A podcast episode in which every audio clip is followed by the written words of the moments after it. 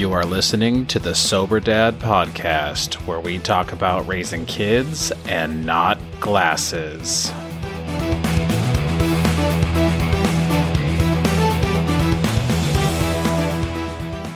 Welcome to episode 52 of the Sober Dad podcast. Today we have a dad skills episode for you, and I want to talk about being flexible and adjusting to changes in your schedule and things that aren't necessarily going as planned or going your way. Before we get started, be sure to like, share, subscribe, all that good stuff.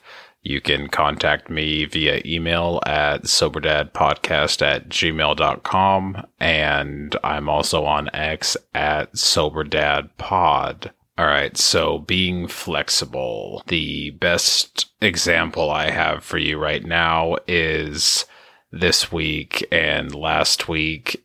Getting to the gym has been difficult, be it the kids are either sleeping in too late, taking too long to get out of the house, and the child watch at my gym has a set amount of hours in the morning where they're open to accept the kids. So if I'm not out of the house by about nine in the morning, then I wouldn't get the full time at the gym. And I know that some time at the gym is better than no time but if it mm. gets to a certain point, it's almost pointless to go. And on top of that, the last week, my youngest has decided that she's got a sense of stranger danger, I guess. So she's been having a rough time in there. And if the babies are crying or whatever, they come get the parents. So I had to dip out of the gym early twice last week and this week's not shaping up to look much better. Uh, this morning, actually, though, my wife accidentally took the key fob for my car. And so I was stranded at the house all morning, couldn't go to the gym. And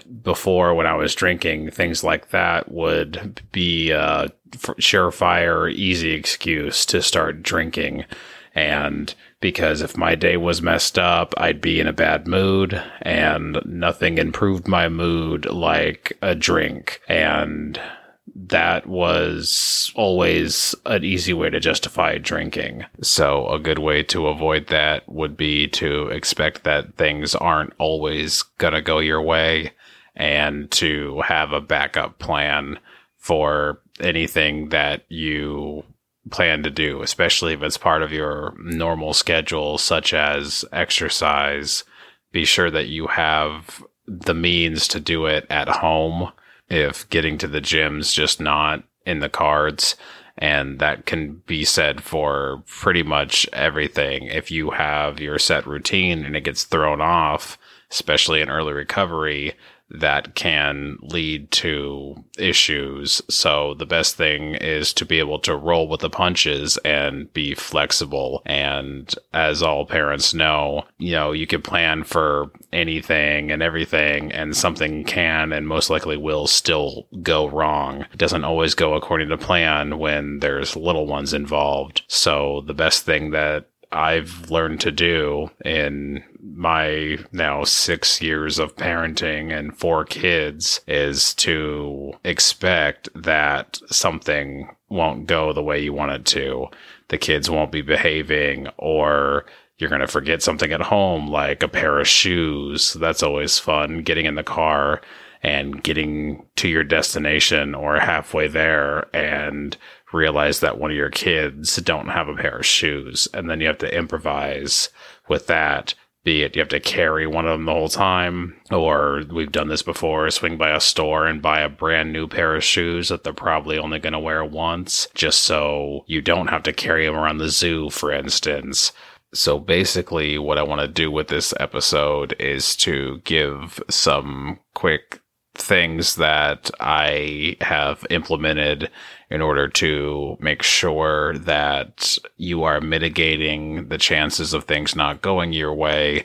And then finally, if things don't go your way, what you can do to avoid the frustration in both you and the kids and anything that could lead to a potential either relapse and if you're further along in sobriety, like I don't think that if something doesn't go my way that I'm going to go out and drink. I think I'm beyond that point now.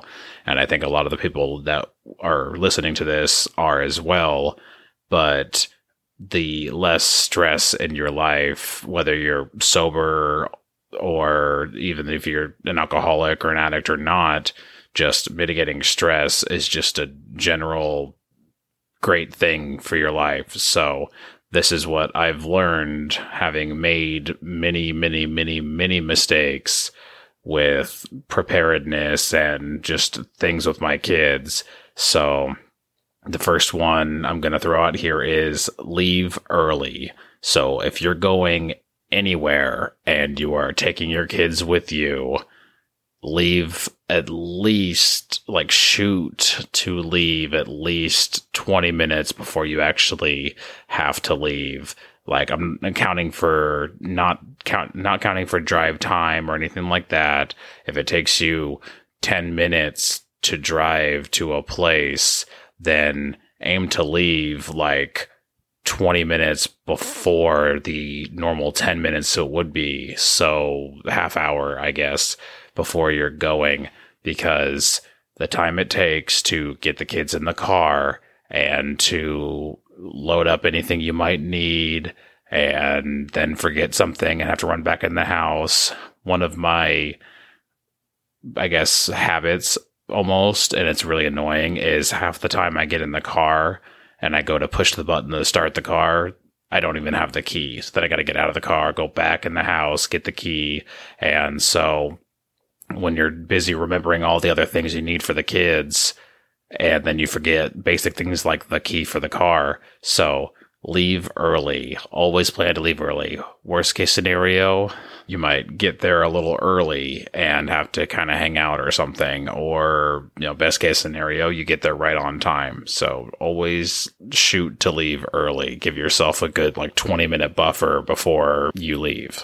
And if you do actually get out on time, that even gives you time for inevitably when one of them all of a sudden has to pee as soon as you leave the house and you got to turn around and go back to the house or pull over somewhere. So always allow yourself extra time on any kind of road trip or if you have to be anywhere at a certain time. And my next one is to check the diaper bag every time you leave the house because even if there was stuff in there last time you used it, you don't know if your spouse went in there and borrowed some things out of there for their diaper bag or if they had to change some diapers and you just didn't realize that they did.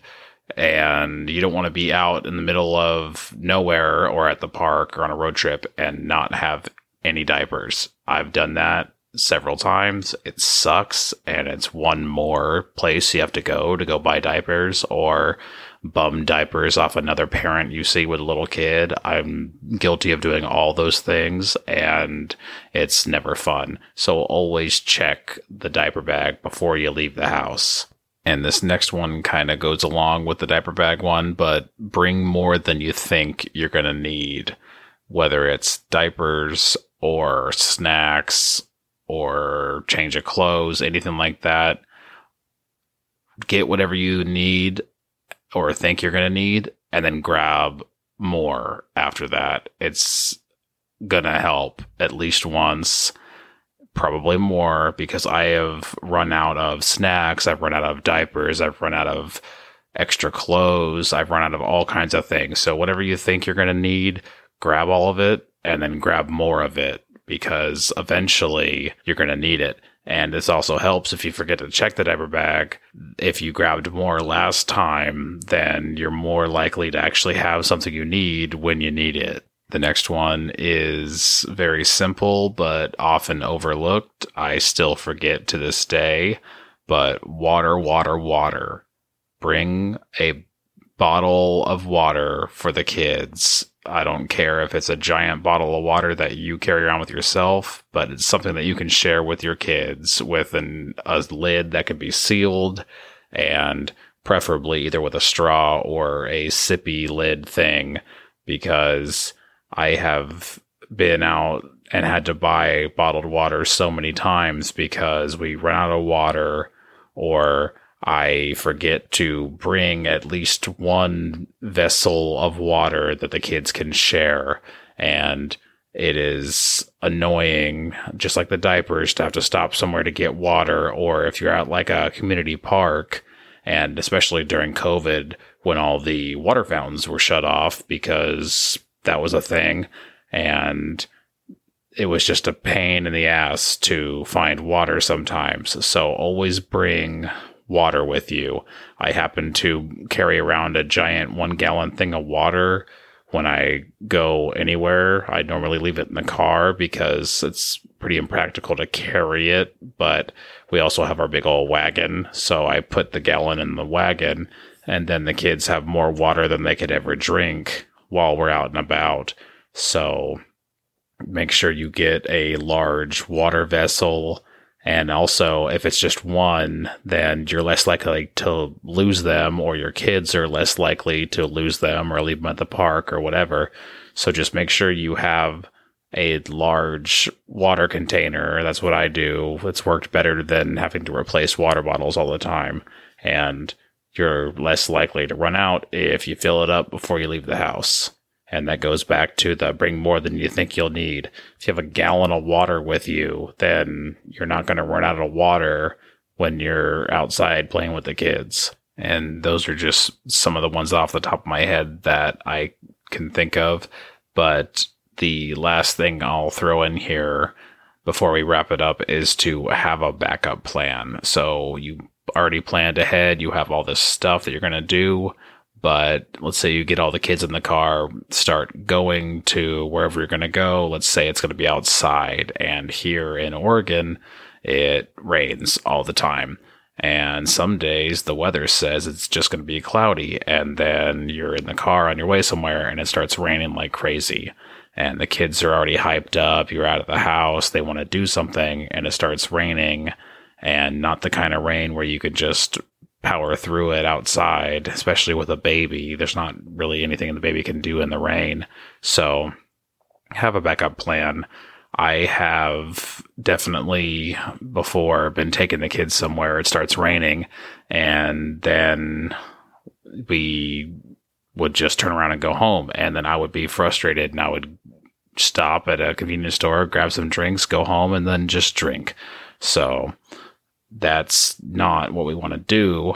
And what I've done, even back then when I was still drinking, but sometimes I'd have the, I guess, wherewithal or the motivation to actually be a good parent. So, what I sometimes did then and I do do now is if we go out, let's say we're in that situation, you know what is free and also very fun for kids?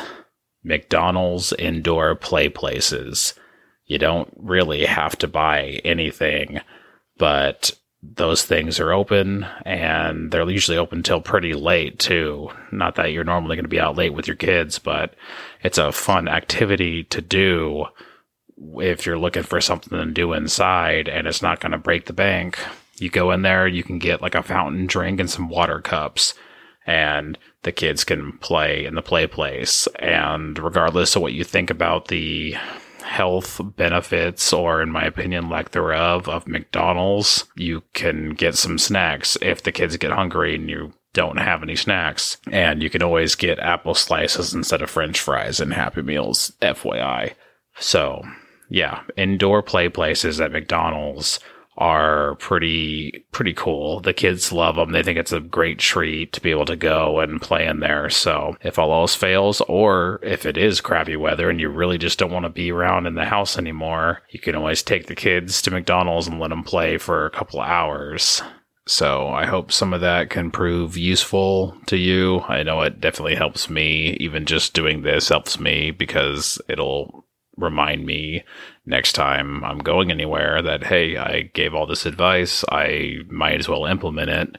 And most of the stuff I do do, I think I am guilty of not checking the diaper bag every single time, but I've definitely gotten better about it in my years as a parent after being frustrated to the point of wanting to scream when you have no diapers.